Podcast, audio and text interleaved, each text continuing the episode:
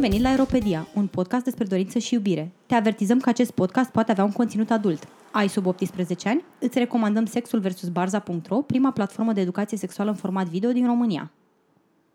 Suntem George. Și Kitty. Și astăzi uh, vom discuta, pentru că am intrat în luna...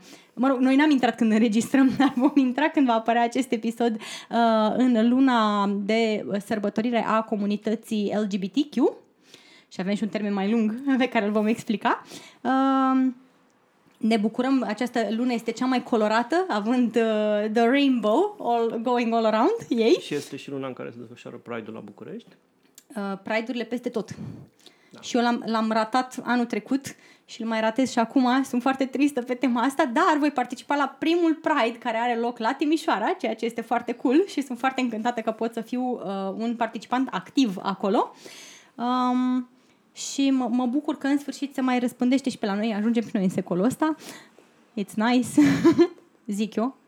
Și îl avem invitat special la acest uh, podcast special în luna LGBTQ pe Patrick Brăila, uh, co-președinte al Asociației Accept și bărbat transgender. Dar înainte, dar înainte de a intra în dialog cu Patrick, uh, Kitty o să ne explice de la bun început termenul cuvântul zilei? Avem, avem uh, cuvântul zilei, da. Uh, bine, e, e unul din ăsta cu multe, multe definiții și etichete. Uh, ceea ce îi face de obicei, îl face pe bărbatul conservator, alb, cisgender și heterosexual să se sperie foarte tare că nu-i placă. El vrea să fie totul așa, mult mai binar ca să se descurce, să navigheze mai ușor lumea, să dea din coate prin ea. Și așa că eu voi veni să dărâm acest, această situație în luna iunie. Și termenul pe care îl vom explica astăzi este de fapt acronimul mai lung al comunității, care este LGBTQQIAAP. Așa, care vine de la lesbian, deci pentru femei lesbiene, gay, bărbați gay, uh, bisexual, care pot fi bărbați, uh, femei bisexuali, uh, transgender, queer, și vom, uh, vom explica un pic care este treaba cu queer, questioning, pentru că sunt unii oameni care încă n-au un răspuns definitiv și este ok să nu știi neapărat ce vrei și ce ești. Nu trebuie neapărat să ajungi, nu știu, nu trebuie și ok să schimbi lucrurile pe care le știi despre tine. Dacă încerci lucruri noi și ajungi la alte concluzii, e ok să schimbi și asta. Uh, intersex sunt persoane care se află între cele două sexe. Uh, asexual, persoane asexuale care nu simt uh, o atracție sexuală și aș spune că mai e aici și aromantic, persoane care nu, nu caută relații romantice. Allies, eu nu știu de ce sunt allies aici, dar mă rog, allies, bănesc că sunt și importanți pe acolo. Așa, și pansexual, care este uh, termenul care mm, E un termen cumva mai inclusiv, pentru că, de exemplu, termenul de uh, bisexual este foarte binar și pansexual cumva sunt persoanele care sunt deschise către interacțiuni sexuale cu tot spectrul de genuri, orientări sexuale și așa mai departe, care la rândul lor sunt deschise către pansexuals, pentru că unii nu vor să aibă de-a face cu pansexuals. Așa. Și uh, termenul de astăzi este queer, care e cumva un termen umbrelă. Inițial era un termen uh, foarte ofensiv, care era folosit la adresa bărbaților gay. Îl aruncai ca o insultă bărbaților gay, cumva să-i șeimuiești pentru orientarea lor sexuală. Uh, și pe, comunitatea LGBT este preferata mea pentru că are, are o istorie foarte lungă de a lua acești termeni și a-i face empowering. Da și mi se pare foarte mișto, adică mi se pare că exact în modul ăsta ar trebui să procedăm cu absolut toți termenii ăștia. Uh, de-aia eu plănesc să fac un tricou cu slat ca să, să terminăm povestea. Ascultam un podcast zilele trecute în care era o persoană, o persoană lesbiană, uh-huh. din, celebră de altfel, mă rog, care își publicase cartea de memorii și o persoană cunoscută în comunitatea din SUA, din păcate nu rețin numele acum, da. care spunea că ei nu-i place, nu se definește ca lesbian, ci se definește ca daic. Daic. Ah, ce nice. Da, da, da. Bine, uma de, orientarea mea sexuală este slut. Așa. All around slut to spring. Cred că ar trebui să se adauge LGBTQQIAAPS. Sluts. Așa. Uh, și acum, în momentul de față, uh, termenul de queer este un termen umbrelă care cumva acoperă tot spectrul de orientări sexuale, de identități sexuale. Dacă ești oriunde pe acest spectru, poți să spui despre tine, dacă simți lucrul ăsta și dorești, sunt o persoană queer. Acoperă orice altceva de decât heteronormativitatea tradițională, bănuiesc. Pe care nu putem decât să sperăm că pretty soon o să se go out of fashion. Bine, o să descoperim probabil la un moment dat că nu există, practic, că doar e un spectru foarte mare de, și că nu există o heteronormativitate. Cis. Da. Cis, bărbatul. Insulta zilei. Bun, asta a fost termenul zilei, îl avem, gata, l-am explicat, sper că e clar. Uh, vorbim cu Patrick într-o zi care cumva cred că e importantă pentru, pentru comunitatea, pentru comunitatea trans. Citam chiar acum și Katie ne poate spune mai multe din nou, uh, că astăzi era o știre că Organizația Mondială a Sănătății a exclus din tabelul uh, afecțiunilor psihice disforia de gen. Da. Adică persoanele transgender nu mai sunt în momentul de față considerate ca fiind... Ca având o afecțiune, afecțiune psihică. psihică. Da. Mă rog, pe 25 noi Ceea ce registrăm la ar câteva trebui, zile după. Ceea ce ar trebui să impacteze foarte mult, dat fiindcă acest clasament al, al, al bolilor umane stă la baza o mulțime de politici de, ale statelor membre ale Organizației Mondiale a Sănătății, ar trebui să aibă impact asupra politicilor de sănătate din, din toat, în timp din toate țările astea, pentru că ele fac referire la... Și din nou bănuiesc că impactează toate procesele legate de drepturile omului și uh, toate chestiile care... Teoretic, da. Teo- În teoretic, primul e rând, de bun asta Salutare subiect. și mă bucur să fiu aici. Mulțumesc pentru invitație. Dar eu o văd ca mai mult ca pe o decizie politică cumva. Uh, pentru că, în primul și în primul rând, această decizie e menită să reducă stigma la adresa persoanelor transgender. Bine, abia în anul 2019, adevărat, se vorbește despre asta de vreo 3 ani și mai bine. Însă, în practică, uh, identitatea trans se mută din categoria sănătății mentale în categoria sănătății sexuale și reproductive. Adică, um, eu mă, mă intitulez acum HA60, cod de diagnostic, incongruență de gen, X F64. deci acum am alt diagnostic. Uh, într-un fel e bine pentru că nu mai am un diagnostic psihiatric și asta e un mare pas înainte, însă în continuare um, depind de a, acest diagnostic ca să pot să accesez teoretic. Da, La noi nu se întâmplă chestia asta. Cumva asta întreb. Servicii medicale de contate. La noi nu se întâmplă chestia asta. Afară se întâmplă, nu impactează această decontare de către, nu știu, casele de asigurări de sănătate? Da. În momentul în care iese de sub, uh, nu știu, e depatologizată, ca să zic așa, de ce ar mai plăti casa de asigurări de sănătate? Pentru că oamenii trebuie să înțeleagă că tranziția medicală nu e un moft și nu are un rol estetic, ci salvează vieți. Asta Da. pe scurt. Pentru mine, cel puțin, și pentru bă, oamenii din comunitatea mea, pot confirma clar acest lucru. Și cred că oricum are un impact foarte mare la nivelul populației, în ideea da. în care argumentul ăsta, da, dar știi, sunt niște, doar niște oameni bolnavi psihic, ar trebui da. să ducă să se trateze la psihiatru, la Da. psiholog Da. și le-ar trece moftul ăsta. Acum, cred că și în conștiința publică mi se pare că este o schimbare Este destul de și, importantă. este, este și va trebui să muncim mult timp de aici încolo să demontăm această chestie. Pentru că, uite, așa s-a întâmplat și cu homosexualitatea în anii 70. Da. Și încă se folosește acest argument la adresa uh, persoanelor gay. Bine, încă, 40 încă, de ani încă mai târziu, există 50. conversion therapy până în anumite Exact. state din, uh, din America. So, it- it's a long shot. Da, uh, din punct de vedere legislativ, da, e foarte bine. Vedem și cum se va aplica ICD-11 pentru că trebuie adoptat și implementat inclusiv de România până în 2022. Da. Bine, eu, eu am fost foarte încântată când am aflat uh, de la o uh, persoană care mi-e prietenă foarte bună, că s-a mutat în Germania și mi-a spus că în Germania, de exemplu, tot, tot procesul de tranziție este acoperit și Da. susținut de către stat. Da. Nu trebuie să plătești absolut nimic și mă gândeam, oh my god, uite, oameni Da. care trăiesc practic într-o altă galaxie, dacă e Pretty să much, iei. da. Însă și acolo sunt unele probleme pentru că le e foarte greu, de exemplu, să înțeleagă non-binaritatea de gen. Da. Și multe persoane trans, ca să uh, aibă acces la aceste servicii medicale, vin cu povestea gata învățată, cea pe care acei psihiatri vor să o audă. Mm. Aceea că, de când mă știu, m-am simțit așa și așa și așa și mi-e foarte clar, dintotdeauna am purtat doar haine de genul cu care mă identific, m-am jucat cu jucăriile în genul uh-huh. care mă identific. Dacă ies din narativul ăsta, devine periculos pentru ei. Da. Adică nu pot să spună, hei, am o perioadă în care mă simt mai masculin sau mai feminin și simt că identitatea mea de gen e non-binară și e foarte valabilă și validă, dar în continuare vreau să am acces la hormoni cel puțin, pentru Da. că acolo mă simt eu bine. În continuare, autodeterminarea, acest termen minunat și prea străină. puțin respectat, E străină și pentru ei. este. Uh, ascultasem uh, un interviu cu o femeie transgender din Statele Unite care este academic uh-huh. și spunea, mă rog, și-a început procesul de tranziție în anii 60, uh-huh.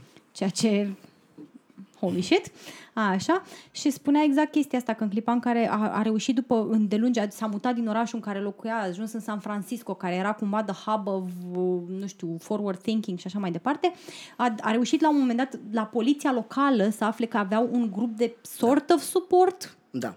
unde a fost tratată foarte, nu știu, brusc, așa, ce, ce vrei tu, ce cauți tu pe aici. Um, și într-un final a ajuns la un doctor care i-a spus, pe, i-a zis, trebuie să arăți cât mai feminin. În momentul de față, dacă vrei ajutorul ăsta, e absolut obligatoriu. Și persoana, persoana asta spunea, dar eu niciodată n-am avut, deși mă simțeam femeie, simțeam că ă, ăla e genul meu cu care mă identific, n-am fost niciodată genul de femeie care trebuia să-și pună bigudiuri în cap, să poarte tocuri. Eram foarte ok să mă îmbrac very, nu știu, Da. între genuri. Very whatever. Very whatever. și mi se părea foarte ciudat că trebuie, practic, câțiva ani de zile să mă îmbrac într-un anumit fel pentru a demonstra că Da. Asta e a marea spune problemă. povestea care, da, e, e ușor Că de trebuie să recunoscut. demonstrăm că Da. suntem, Da. de fapt. Nu suntem crezuți pe cuvânt. Asta Da. e marea problemă uh, de peste tot. În orice zonă în care vrem să funcționăm și în care avem nevoie de suport, asta e. trebuie să demonstrăm că suntem. Din nefericire. Și lumea nu prea se pare identitate de gen, de expresie de gen, de rolul de gen, nu identifică stereotipurile de gen, adică genul este un subiect uh, foarte larg.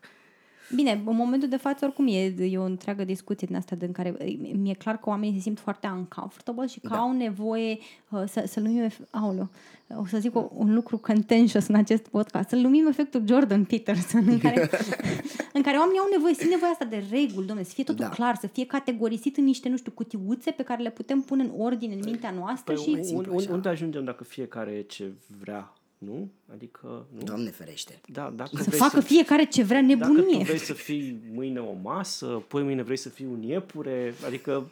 Eu nu? cunosc adică, oamenii. Just saying. Sunt foarte fericiți ca iepure. Eu sunt un iepure fericit. E o glumiță de bondage, dacă nu o știți.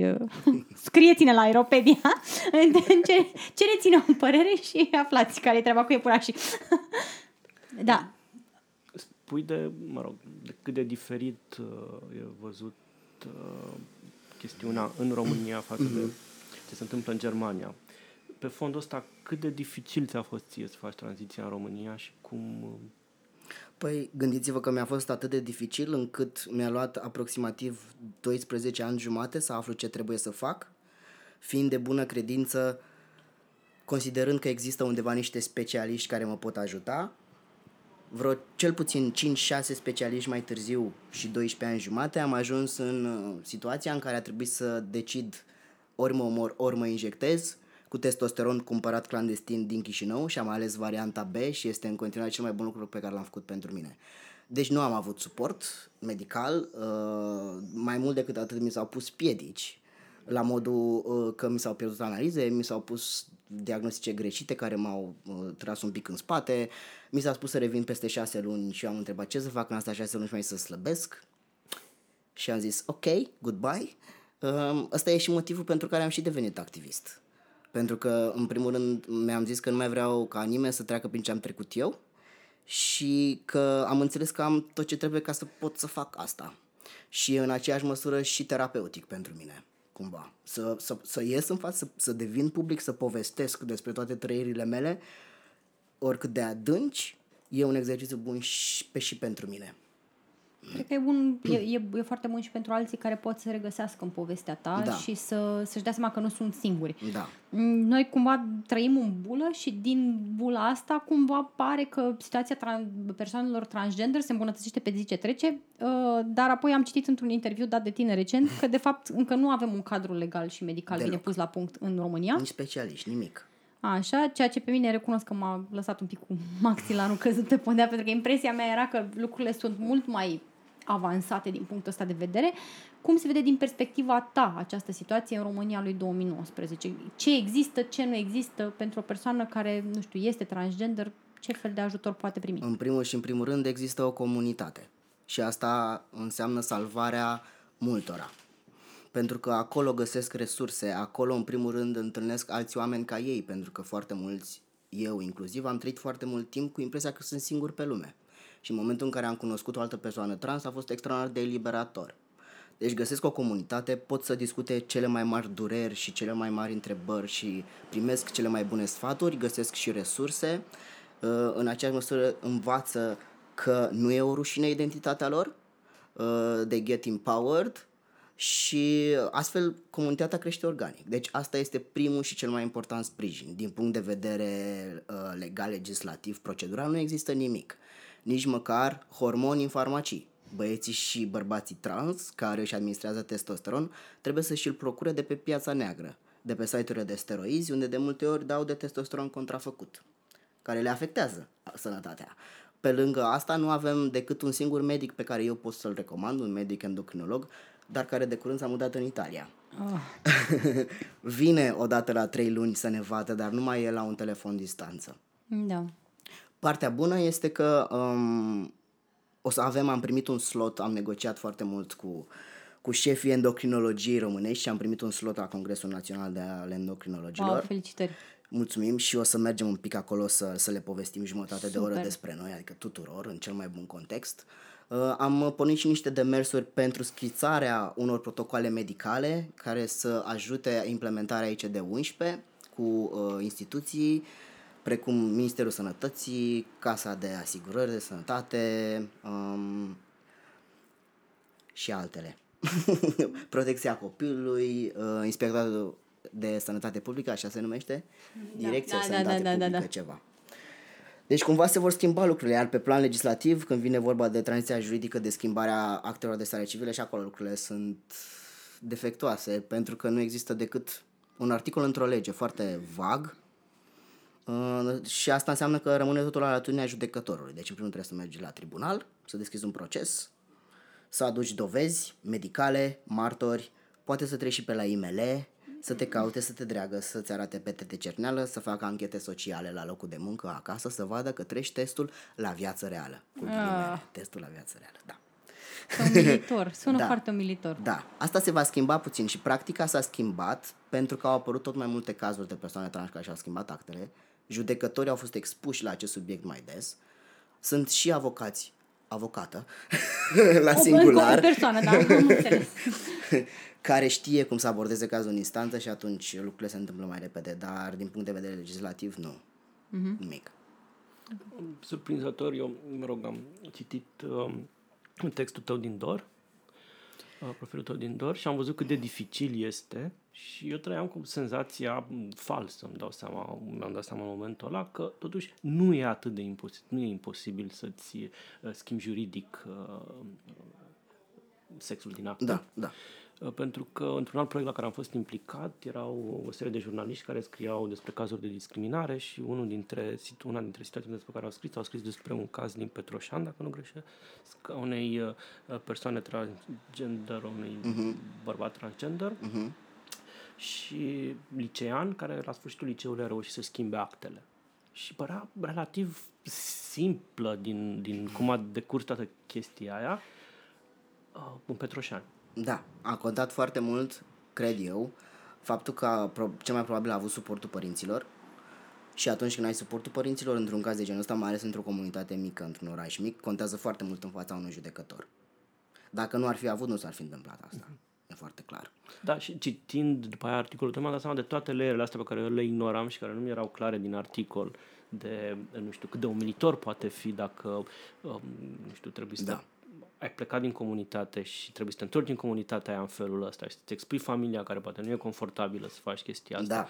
Da. Uh, din nou, uh, tot procesul ăsta prin care treci, prin tot, toată seria de medici, de, de, de instituții care trebuie să te verifice că, că ești nu știu, da. normal în sensul ăsta ca să, ca să, faci, să faci tranziția și uh, în momentul ăla mi-am, mi-am dat seama citind cât de, cât de dificil și, și nu poate fi perceput lucrul ăsta. Da, de asta e esențială comunitatea. Chiar poate salva vieți și devine pentru mulți, pentru majoritatea, familie. Asta e. Asta de fapt. Adică în comunitate împărțim de la haine, mâncare, dureri, bani, testosteron, ieșim la bere, ieșim la fotbal, facem poze, e, deci împreună tot. Uh, Ai vorbit de comunitate, cât de mare e ea în momentul de față și crește? crește organic. Adică m, la început, să zicem că punctul zero al comunității, al mișcării trans în România, cu toate că au mai fost tentative înainte de activism, însă nu s-au legat lucrurile pe termen lung și uh, nu trebuie să uităm acei oameni care au avut acele inițiative. Uh, e cumva cu șase ani când a început mișcarea Transform, când, uh, când Sasha Echim a zis eu sunt trans, eu încep tranziția și încep și activismul. Când am început și eu tranziția, m-am alăturat și eu șase luni mai târziu, pentru că atunci am căpătat și încredere. Dar în momentul de față, pe grupurile noastre de Facebook, um, suntem undeva câte 300 de persoane. Am, acum de curând am trecut și pe WhatsApp și vorbește lumea, a trebuit să dezactivez notificările, să mă ierte băieți, dar a trebuit să dezactivez notificările pentru că ieșeam un pic, intram două ore mai târziu și erau 600-1000 de mesaje, deci la Wow. momentul ăla, da. Dar uh, crește organic și e mișto pentru că se creează cumva microcomunități în comunitatea mare. Adică și-au găsit o oază de comunicare băieții și bărbații trans. Există grupuri și pentru adolescenți trans. Uh, Există grupuri și pentru femei trans, care într-adevăr nu sunt la fel de active, dar cresc. Uh-huh. Și mă bucur tare mult că a început activismul pentru uh, munca sexuală, uh, pentru că mi se pare absolut necesar să existe și Antonella și fetele de la Sex for Call fac o treabă excelentă. Da. Uh, Dacă ești o persoană trans, de unde, unde, unde începi? Către cine te îndrepți prima oară? Ce faci? De unde pornești? Pentru că pentru mulți tineri îmi imaginez că să existe undeva într-un oraș mic, unde poate nu au susțineri, poate nu există organizațiile atât de bine puse la punct cum există în București. Da. De unde, de unde pornești? Păi eu în primul rând uh, îi rog să mă caute. să mă caute pe Facebook, pe mail patrick.brăila.gmail.com Iată, sau patrick.acceptromânia.ro dacă vrem să o luăm mai formal. Dar să mă caute, pentru că uh, eu aș putea să explic pașii, dar s-ar putea să nu fie oamenii, să nu-i găsească. S-ar putea să trebuiască să călătorească ca să obțină niște avize. Dar așa, în primul rând, trebuie raportul psihiatric, care atestă diagnosticul de disforie de gen și recomandă începerea terapiei de substituție hormonală. Fără acest raport, niciun endocrinolog nu te va vedea uh, ca să începi uh, administrarea de hormoni. Trebuie o serie de analize, trebuie să revii periodic, mai ales în primul an, să vezi cum se adaptează corpul schimbărilor și așa mai departe. Um, deci da, asta, asta e prima mea recomandare, să ne găsească și să ajungă în comunitate, pentru că asta te eliberează de foarte multă presiune și găsești resurse. În partea chirurgicală nu prea intru, pentru că nu e de intrat la noi, decât poate pentru niște operații de top surgery, inclusiv implanturi și eventual niște operații de uh, feminizare facială. Și cam atât. Și alea pe banii noștri, din resursele noastre, așa cum putem, în, în, în medii private. Ok. Aveți și, nu știu, grupuri de suport, întâlniri de genul Da. ăsta. Că mă gândesc că până a luat cineva hotărârea tranziției, Mhm. din momentul ăsta fac tranziția, uh, până la a afla pașii ăia, poate, nu știu, vrea să, încă se chestionează, că tot vorbeam, Da. încă, nu știu, încearcă să înțeleagă ce e cu el și așa mai departe. Și cred că expunerea la o comunitate care a trecut prin același lucru poate să îl ajute să Da. și ordoneze, nu știu, ce simte, ce gândește, ce... Categoric. Ne avem în fiecare joi seara la Accept un grup de sport pentru persoane trans, dar am uitat să zic, l-am muncit de la el, de ne-am, ne-au sărit capacele și am uitat să zic de site-ul transinromânia.ro Ah, super. uh, unde găsesc informații despre tranziție și o definiție a unor termeni și o secțiune de întrebări frecvente care pot ajuta și câteva povești din comunitate și o să mai updatăm lucruri pe măsură ce le, ce le scriem și le punem cap la cap. Uh, dar există, na, comunitatea online, în online se poate găsi foarte ușor și acum cumva conținutul s-a diversificat foarte mult și e mult mai la îndemână decât era, să zicem, pe vremea mea. Într-adevăr, în română conținutul este în continuare puțin, dar în limba engleză și oricum acum toți puștii se descurcă cu Da. engleza, găsesc mult mai ușor, fie că vorbim de vlogări, fie că vorbim de articole sau, sau de orice altceva. Dar uh, cred că e foarte important acesta și la Accept în aceeași măsură oferim și ședințe de consiliere. Sunt câțiva uh, psihoterapeuți foarte buni care lucrează inclusiv persoane trans de mult timp și care pot să fie un, un, un sprijin real fie că e vorba de tranziția socială, din momentul coming out-ului, din momentul înțelegerii unor lucruri și asumării unor lucruri despre tine și prin tranziția medicală hormonală, care este un proces în sine. It's a roller coaster. Pentru că suntem determinați chimic, nu-i așa? Mm, Da, îmi imaginez.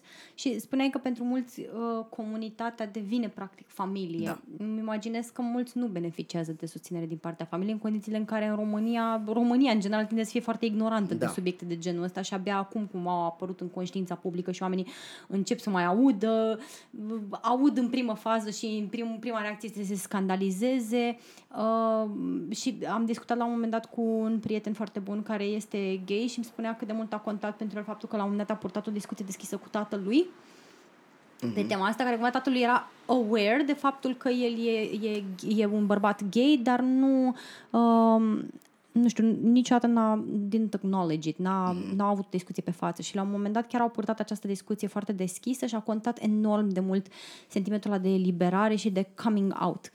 Um, pentru tine, cum, care, care e situația cu familia ta? Unde te regăsești Mhm. Acum în suntem moment? în cel mai bun punct în care am fost vreodată. Mă bucur sau... Dar a fost un drum lung, pentru că prima dată l-am zis la 17 ani și atunci au zis că e o fază și că o să-mi treacă și eu instinctual i-am lăsat să creadă chestia asta, pentru că eram un copil, iar dacă ar fi insistat pe chestia asta, aș fi avut, ajuns pe mâna unor specialiști care nu sunt nici acum, da, păi atunci, cu ghilimele de ligoare specialiști. Iar deciziile nu ar fi fost ale mele și m-ar fi, m-aș fi supus unor proceduri fără suportul necesar. Așa că i-am lăsat să creadă că e o fază și m-am întors peste 10 ani cu subiectul pe masă. Pac! Mamă, tată, mai țineți minte? Ce v-am zis acum 10 ani? Nu a fost o fază. Și dar a- peste 10 ani aveam argumentele că știu ce vreau să fac, că sunt pe picioarele mele, că mi-asum în totalitate ce fac și că nu e negociabil. Și a ajutat cumva hotărârea asta, cu toate că a fost un șoc pentru ai mei, mai ales pentru mama. Dar acum suntem în punctul în care am forțat cumva comun- comunicarea. Că mm-hmm. până la 28 de ani l-am cam ascuns viața mea personală, intimă, pritimaj destul de mult, n-am vorbit despre asta.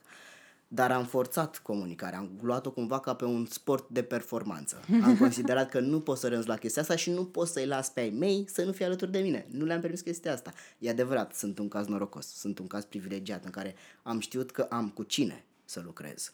Dar când mai aud părinți care sunt suportivi, mă, mă, mă mir atât de tare pentru că sunt excepții. Vorbesc cu adolescenți și trec de 18 ani care nu au acest suport. Mai mult decât atât, părinții sunt atât de furioși încât vin peste noi. Vin peste Pentru că noi. voi ați corupt? Da, noi Super. am făcut copii trans. Și numai atât, se duc și peste doctori.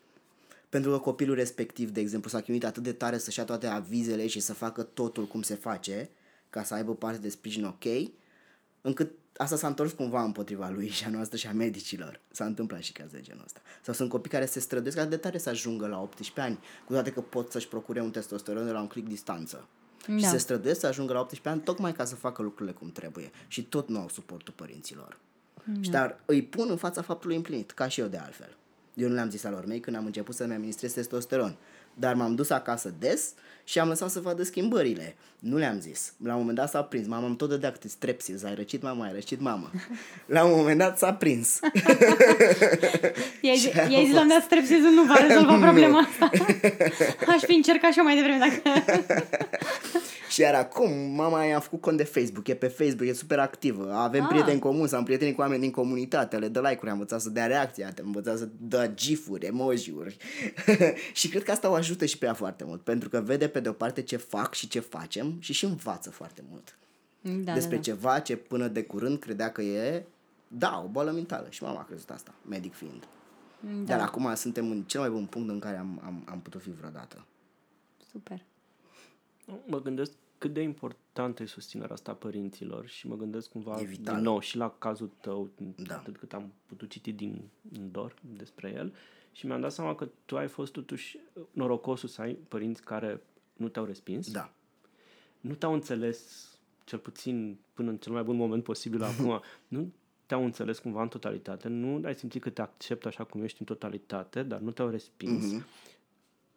Chestie care, re- nu știu, îmi dau seama că te-a afectat, te-a afectat foarte mult și a fost Mhm. foarte dificilă pentru tine și tu ești totuși un caz fericit Da. cu Da. toate chestiile astea. Și îmi dau seama ce înseamnă pentru cineva căruia este mm, respinsă, Da. refuzată identitatea, este infirmată constant și... Da, mai ales când au 18, 19, partea unor 20 persoane de ani. care n-au norocul să, nu știu, ca părinții să fie educați, să aibă măcar uh, premisele să înțeleagă Da. lucrul ăsta, pe de o parte, și pe de altă parte, nici deschiderea. Da. Nu știu. Cu toate astea Și- ei tot o fac.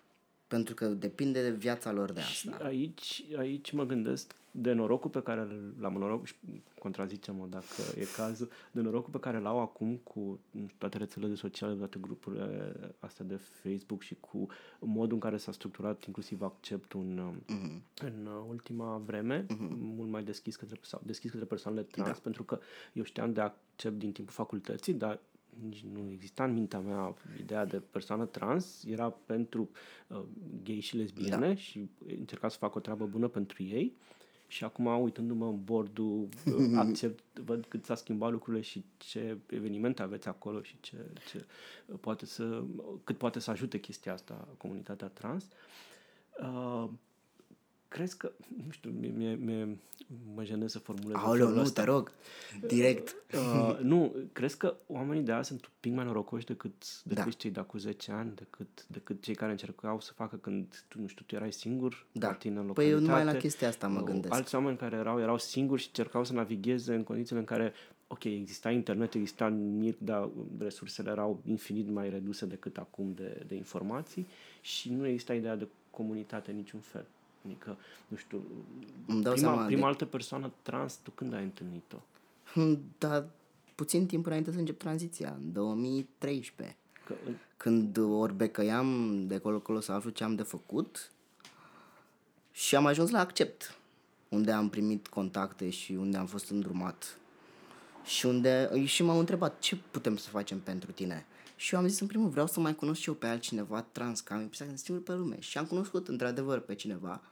Dar aia a fost prima reacție și a fost extraordinar pentru mine să văd pe cineva care a parcurs tranziția medicală, hormonală și să văd rezultatul. Adică pentru mine a fost atât de încurajator și văd chestia asta în oameni cu care mă întâlnesc și cu care stau față în față, care îmi spun același lucru. Băi, nu, știam de unde, nu știu de unde să o apuc. Cred că sunt singur pe lume. Dar acum eu sunt omul la care stă în fața lor și nu mai dacă stau în fața lor, dar le și zic, uite, avem asta, avem asta, avem asta, poți să faci asta. Și a, sunt resurse, propriu zis.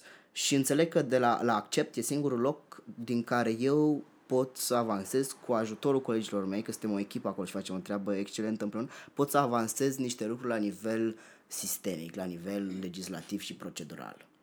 Aș vrea să mai clarific un lucru care cred că este foarte important pentru că de multe ori întâlnesc această discuție care pe mine mă irită maxim în, în uh, online, în care uh, vine, aș, aș încerca să nu fac totuși uh, cis-bashing în, în totuși, așa, dar cumva vine cât un individ în ăsta așa foarte evident nedocumentat despre viața persoanelor trans și zice, păi da, dar cum să-i dai unui copil de 5 ani hormoni?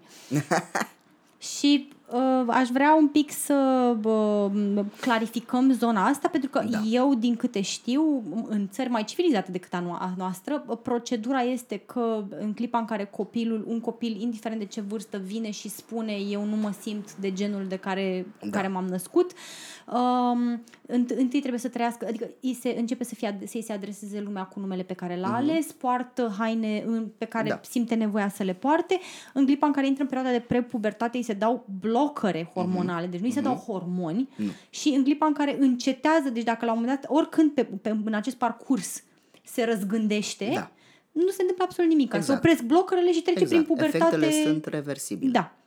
Și de-abia în clipa în care ajunge la 17-18 Da. ani, dar de cele mai multe ori după ce ajunge la majorat, se începe efectiv perioada Exact. de tratament hormonal, care este mult mai dificil de to reverse. Uh, și de-abia atunci se începe să discute opțiuni medicale și chirurgicale Exact. pentru, pentru această condiție și vreau cumva să clarific și să mă uh, co- corectez. ai explicat foarte bine. La noi știu că nu există nimic din lucrurile astea, adică eu Nu. vorbesc acum despre unicorni și Da. curcube, dar vreau cumva să clarific lucrul ăsta, mi se pare important pentru că cred că foarte mulți trăiesc cu această uh, idee falsă în cap, Da. că nu știu, cineva vine și snatches children din patul Este lor și le absolut bagă o hormoni aberație pe gât să de la crezi 3 că ani. Bagă cineva hormoni în Da. copii. Este ab- absurd, nu ai de ce. Da. Uh, pentru ei este salvator, într-adevăr, să-i lași să se manifeste și să le oferi cadrul ăla și sprijinul ăla în care ei să-și manifeste identitatea cu toate aspectele ei în siguranță și să există cineva care să le ia apărarea la școală dacă sunt bullied sau oriunde altundeva la grădiniță dacă e cazul. La noi nu e cazul, Da. dar în alte locuri. Adică și asta salvează foarte mult. Și mai e o chestie, în continuare în ICD 11 este definită inclusiv incongruența de gen la copii.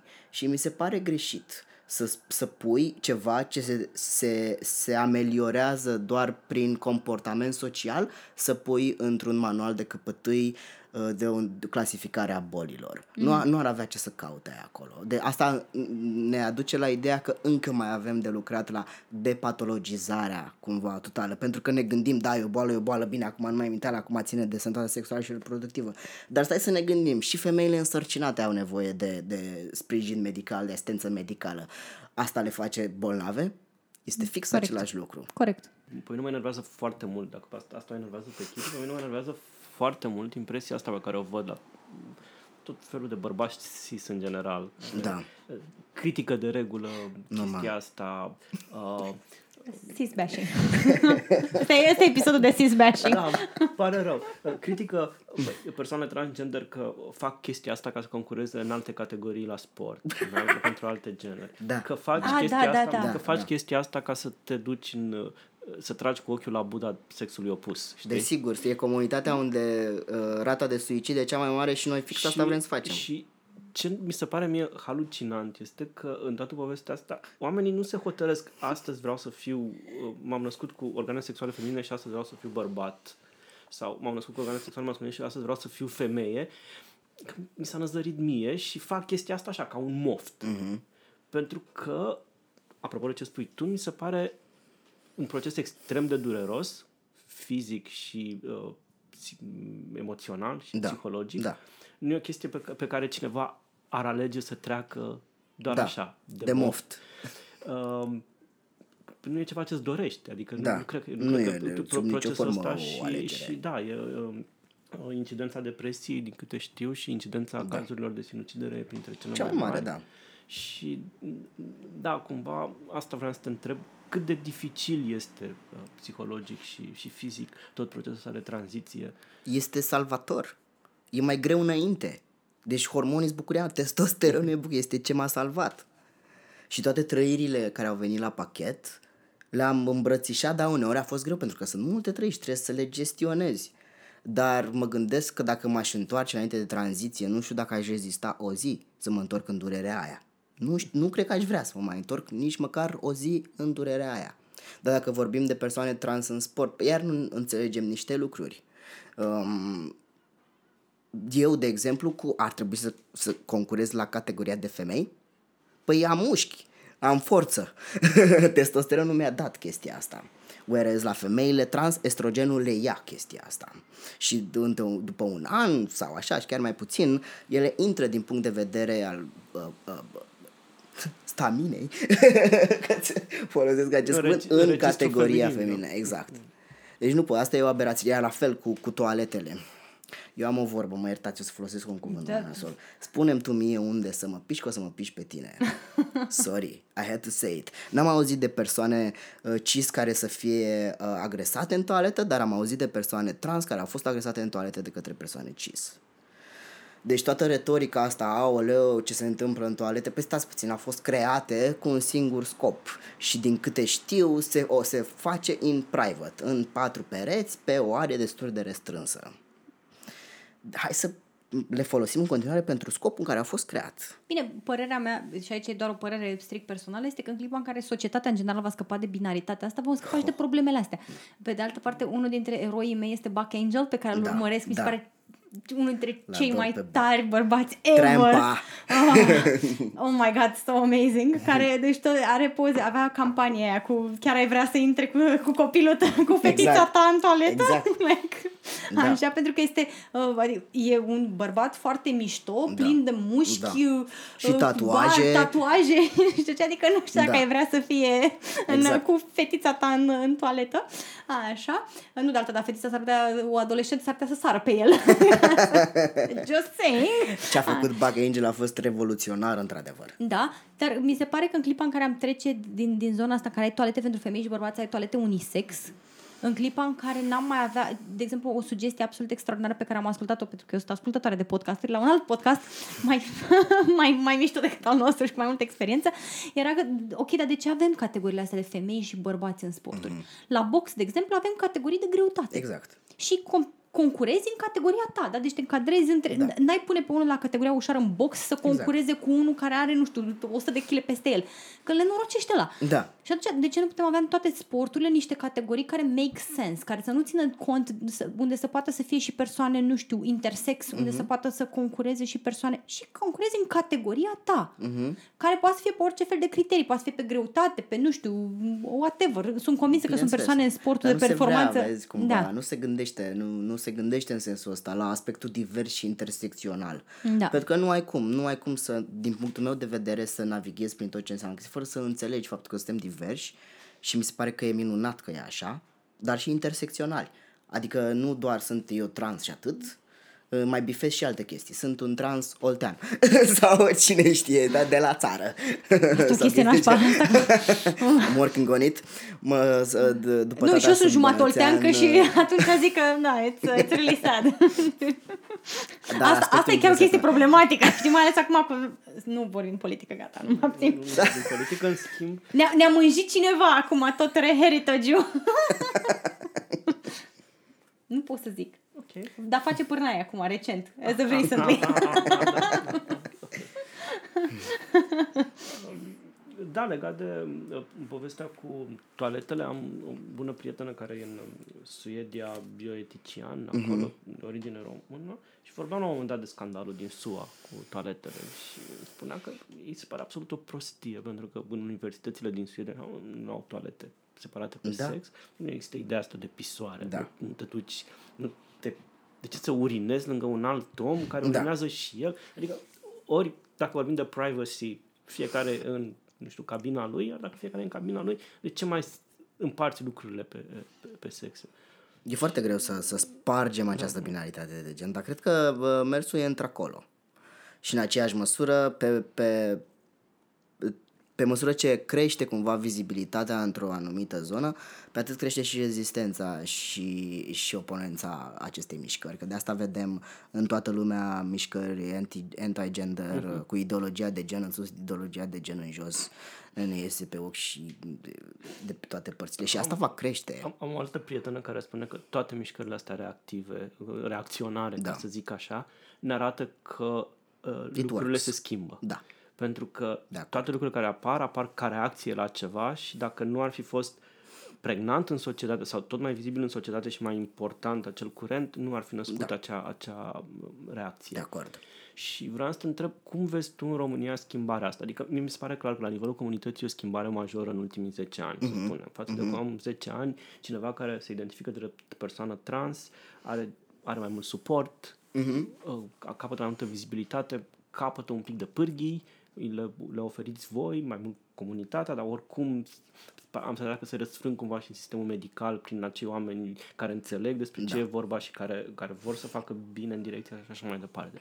Dar acum, dincolo de bula asta pe care ne-am creat-o noi, de, de, de comunitatea voastră, nu știu, aliații din jur și așa mai departe, în ce fel simți că totuși la nivel basic, așa, în România asta mare și, și profundă, atitudinea față de, de persoanele trans a schimbat? Sau nu? Overall, mi-e greu să spun că s-a schimbat. Dar mă simt mai confortabil să spun că se simte progresul, se simt pașii înainte, chiar dacă sunt minusculi. Și eu mă forțez să-i văd și chiar îi văd, pentru că altfel m-aș lăsa de tot, n-aș mai vrea să ies din peșteră. Dar sunt pași înainte. Uh, iar eu mă folosesc de ceva eu sunt foarte conștient de avantajul pe care îl am în societate fiind perceput ca bărbat. Eu știu că ce spun acum e mai clar auzit și răsună mai tare decât ar fi răsunat înainte de tranziție sau decât ar răsuna din gura unei femei trans, de exemplu. Și mă folosesc de chestia asta. Am perceput foarte clar avantajul pe care l-am câștigat când am început să fiu perceput ca bărbat și mă folosesc de, de asta sunt și feminist. De asta cumva feminismul pentru mine e foarte important pentru și trebuie lumea să înțeleagă că nu este o mișcare împotriva bărbaților, Dumnezeule. Este o mișcare împotriva patriarhatului și se adresează în aceeași măsură și femeilor și bărbaților și este o mișcare pentru egalitate. Nu urăște nimeni bărbații în această mișcare. De asta e pentru mine eticheta, dacă vrei, de feminist e foarte importantă. Și uh, la fel, tranziția și faptul că m-am eliberat de presiunea identității de gen și mintea mea s-a eliberat de această povară, mi-a dat voie să experimentez alte laturi ale identității mele. Și ăsta înțeleg că e un proces care nu s-a terminat și nu se va termina curând și e mișto că e așa. Îmi place. De exemplu, eu am început vă, vă povestesc un pic cu etichetele. Că pentru mine nu sunt etichete, sunt feluri în care poți să te definești. Devin etichete când le folosești în mod peiorativ. Da. Dar cumva parcursul meu a fost uh, mă identific ca bărbat, punct, înainte de tranziție. Vroiam toată operație cât mai unul la unul cu un bărbat biologic. Când am început tranziția și am înțeles că identitatea mea trans e importantă și esențială pentru mine, am insistat să se spună despre mine că sunt un bărbat trans. Pentru că nu am vrut să neg cei 28 de ani din cei 34 în curând în care am fost perceput și în care am funcționat în societate ca fată. Uh, dar asta mi-a dat voie să-mi explorez cumva și latura sexuală și intimă. Înainte ziceam despre mine că sunt un bărbat hetero. Punct. Nimic mai greșit. Și acum am învățat că îmi separ orientarea romantică de cea sexuală. So far, până acum uh, simt că mă pot îndrăgosti doar de femei cu singura condiție să fie inteligente, de asta mă îmi zic despre mine că sunt un bărbat trans, hetero, sapio, romantic și pansexual. Iată, mai bifez o literă. Tocmai în ce ziceai, pentru că îl consider un upgrade la da. bisexual mm-hmm. și uh, simt că pot interacționa din punct de vedere sexual cu orice persoană, indiferent de identitatea ei de gen, îmbrățișând mm-hmm. non-binaritatea sau da. orientarea sexuală. Da. So it's a process și mișto. Da, și asta mi se pare mie fascinant și admirabil la tine, faptul că în momentul în care, nu știu, ai ajuns în, nu știu, te-ai asumat identitatea de bărbat, ai devenit conștient și de toate privilegiile da. pe care le, da. le aduce chestia asta. Iar când, când, când a fost discuția despre toată mișcarea MeToo, uh-huh. am stat un pic și m-am gândit și am realizat că, hei, stai puțin că și eu am fost hărțuit înainte, că, când eram perceput ca fată. În multe situații am fost hărțuit. Și acum, da, stai, merg mai sigur pe stradă mă simt mai în siguranță. Dar ce înseamnă asta? Mă și responsabilizează într-un fel. Pentru că nu, acum am curaj, care e un exercițiu de altfel, să, să, să intervin într-o situație de nedreptate, dar am și avantajul că știu că am mai multă putere să intervin în acea situație. Atunci când, de exemplu, și s-a întâmplat târziu, noaptea, ca o, o, o fată să, să, să, să fie uh, hărțuită pe stradă și m-am simțit confortabil să intervin. Înainte de tranziție nu știu dacă aș fi putut să o fac. Dar asta, ă, curajul e un exercițiu. Da. Pur și simplu. Adică dacă de pe măsură ce uh, stai, ieși în fața odată, a doua oră îți va fi mai ușor. Și tot așa, și tot așa. Bine, și, și, și genul cred că te ajută pentru că e un... un a, da. Un, și testosteronul mă ajută. Da. Testosteronul. mă ajută pentru că îți dă un raj de energie și de oarecare agresivitate, adică îl simte clar situație care bănuiesc că nu e identică pentru femeile trans de la noi. Nu, care, nu, e, e total diferit. Care e percepția mea și mi se pare din nou urăsc chestia asta când clasific da. vulnerabilitățile și uh, uh, gradele de, de, nu știu, nivelul de suferință, da? da. Mi se pare că uh, femeile trans sunt într-o poziție și mai puțin privilegiată. De, Categoric. Sau și mai vulnerabilă, nu privilegiată. Categoric, da. da. Da, sunt, sunt, sunt uh, uh, în, într-o situație foarte vulnerabilă, adică noi avem avantajul uh, că trecem ca bărbați destul de repede, adică după două luni de absență de testosteron nu mai avem probleme. În schimb, efortul lor, din punctul ăsta de vedere, e mult mai mare la care mm. se adaugă uh, hormonii. În primul rând trebuie să vină, dacă își doresc, cu un uh, blocker de testosteron pentru ca estrogenul pe care și-l administrează să funcționeze mai bine.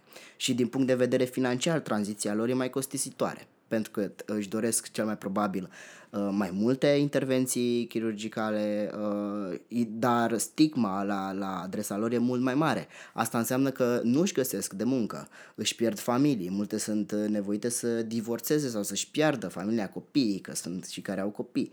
Um, și se supun la mult mai multă violență pe stradă. Și vorbim, sunt statistici care spun că o persoană trans în lume la fiecare 21 de ore e omorâtă. Și de cele mai multe ori sunt femei trans, în majoritate. Femei trans care fac sex work, care mai sunt și de culoare sau rome. A fost și la noi un caz, Laura da. Osaru. În 2017 a fost omorâtă în Italia, pe stradă, da. din fix același motiv. Da. Deci cumva ele se expun unui risc extraordinar de mare. La fel, uh, s-a mai întâmplat să, să, să-și piardă viața o fată trans de 24 de ani din, de infart pentru că pur și simplu nu și-a permis de rușine, de lipsă de acces la servicii medicale să meargă la un medic și să îi, îi supravegheze tranziția. La 24 de ani te întrebi, ok, cum poate cineva să, să ajungă în această situație? Da. Da. Din păcate, pentru ambele dintre ele și, și, și um, vreau să menționez chestia asta, nu le stă scris numele lor pe mormânt și asta e în, în, foarte dureros, cumva. Da. Dar ține de noi. Asta e o altă responsabilitate a comunității. Să nu le uităm și să le păstrăm memoria vieții și să le respectăm întotdeauna. Da. Care e lucru de care aveți cel mai mare nevoie în România astăzi? Nu știu, dacă ar fi, nu știu, aș fi geniu din lampă și ți-a zice care e dorința ta legată de comunitatea trans, ce ar fi cel mai util pentru voi să se întâmple? Să avem suportul familiilor noastre pentru că asta poate schimba tot. Așa cum o mamă la Gheorgheni s-a dus și a intervenit pentru tranziția fiului ei trans, ă, asta poate schimba munți într-adevăr, pentru că o familie care e acolo și practică dragostea necondiționată se poate duce și peste medici, și peste judecători, și peste avocați și asta poate schimba. Dacă ar fi să-mi doresc ceva, asta ar fi. Și pentru mine un alt punct important este să lucrez Uh, cât de mult pot ca oamenii să devină rezilienți, pe reziliența în comunitate. Pentru că să fim serioși, egalitate nu va exista. Nu e în ADN-ul nostru să fim, să fim egali. Nu se va întâmpla. Însă ce putem face e ca uh, noi să devenim rezilienți și să putem să, să navigăm uh, cu rezistență prin toate încercările prin care trebuie să trecem, inevitabil. Putem să avem cel mai ușor parcurs, toate procedurile, totul să fie minunat. Dacă nu avem familia Super. aproape și prietenii, we're doomed. Da. Îți mulțumim foarte mult, Patrick, că ai fost alături de noi și că ne-ai vorbit despre toate aceste... Ne-ai dat toate informațiile astea, ne-ai vorbit despre un subiect care este important pentru mulți și care nu se regăsesc adesea în... pe cât de mult ar trebui în spațiu online, în viața de zi cu zi, poate nu găsesc oameni alături de care să împărtășească traiectoria lor. Deci îți mulțumim foarte mult că ai fost alături cu de noi. Cu mare drag. Și cu asta vom uh, încheia și acest episod, care sper să vă fie util și să vă prezinte o perspectivă nouă. Veniți la Pride. Venim. Venim. Eu, eu o să fiu în Timișoara. Pe 22 da? iunie, da? Da. Da, marș. Mm, eu, eu sunt plecat, eu sunt plecat în Germania. E al doilea an în care îl ratez. Îmi vine să... Da. Anul ăsta o să avem un car trans la Pride. Damn it! Yes. ah. Am fost la ultimele Pride-uri ca aliat, așa, am simțit, în prima primul era un pic impostor, mă simțeam așa, un pic impostor, m-am luat tricou roz și am, am, mers la, am, mers la, am mers la Pride și pe măsură ce au trecut ani, m-am simțit tot mai, tot, tot eu, cumva po- tot mai confortabil ca, ca aliat printre... Prin... Poți să mărturisești ceva oribil? Spune. Eu mă, mă duc de la, de la Pride-uri de când m-am mutat în București. Erau, erau primele care se țineau de la Piața Alba Iulia până da. la Palatul oh, Parlamentului. Wow și recunosc că mă duceam și ca să susțin comunitatea, pentru că mi se părea foarte tare, dar în mare parte ca să-i văd pe aia de extremă dreaptă cum mâncau bătaie de la jandarmi. mm, aveam și o distracție în lume, dar era uh, schimbarea pe care am văzut-o de-a lungul anilor mi se pare absolut fantastică. Da. Adică atunci erau, țin erau trei rânduri de jandarmi care încercau să protejeze da. oamenii care aveau curajul și uh, țin minte, am, am amintirea asta via, mă gândeam, nu cred că aș avea atât curaj să stau acolo. Nu, nu cred că aș fi capabil. Poate că eu acum, la 30 plus ani ai mei, acum cred că aș fi putut acum 10 ani, dar eu acum 10 ani, mă rog, acum... Oh, oh, La Ai fel și eu. 14 ani. Da, eu acum 14 ani nu cred că aș fi avut curajul să merg în acea paradă. Mi s-a părut, la primele Pride-uri la care am fost, erau cele de pe Chiselev și Mhm. mm-hmm. eram așa un pic revoltat că de ce ne bagă numai printre ambasade, să ne vadă ambasadele Da, da. undeva în seră, acolo Da. să nu așa. Și Da, puteam să-i ultimul, trolăm pe ruși. Din cauză, de, din cauză grație, până la urmă, congresului, uh, ma- meetingului PSD, cel de anul trecut, ne-au băgat prin oraș. Și am avut surpriza să văd în, în oraș că oamenii, erau oameni, ieșeau la geam, ieșeau Da. la, ieșeau și toată lumea se uita cumva Da, uh, stai, să- vezi- trebuie să lămuresc chestia asta cu Calea Victoriei. Marșul pe Calea Victoriei se întâmplă cu foarte mare efort și negocieri la primărie de către Teodora și Andreea și colegii mei de la Accept. Adică anul trecut au stat ore întregi în negocieri, cu jigniri, cu tot felul. Anul ăsta este un record, am primit aprobarea cu trei luni înainte. Nu E s-a tot mai pe întâmplat Victorie chestia. și anul Tot ăsta? pe Calea Victoriei, același traseu, avem cinci caruri în loc de două. Super. Și surpriza mea a fost să văd reacția oamenilor care nu era aia, nu știu, ostilă Da. pe care o proiectam Da, eu exact. cumva. Și eu m-am era- întrebat. și a fost, cu excepția unor câtorva oameni care au trecut cu Biblia pe acolo, care clar veniseră A, da, special da, da. pentru, pentru Îmi chestia amintesc asta. de acel moment. Cei de pe margine se uitau ghiduși cumva, îi se părea așa ceva simpatic. Păi că e fun. Cumva, Da, cum- și la ceva geam fun. și, Că da. și eu m-am, și eu m-am și, și am fost extrem de mândrit la surprins și chestia asta. plăcut Da. și am zis, bă, uite, s-a schimbat ceva Da. și cumva a fost, a prevăzut pentru mine surpriza pe care am făcut-o la referendum. Că Da. oamenii nu, nu, nu s-au mișcat și nu au, Da. nu au fost atât de porniți împotriva, împotriva ceea ce a fost o gură de oxigen enormă. Câți bani a cheltuit CPF? Ce bine! Total aiurea! Eu, eu propun... Am, am o- zis întotdeauna că suntem mai deștepți. Da, eu, eu zic o dată la șase luni să mai bage câte unul de ăsta, că poate au niște bani ajută cu care... mult. Da, da, Da, da. Chiar ajută. nu trebuie să fac câte un referendum o dată la șase luni, Ne exact ajută pe mult la aceeași temă. Da, vizibilitate. da, da, da. Mulțumim mult încă o dată. Mulțumesc și eu! Ați fost alături de noi, George și Chidi, la Aeropedia.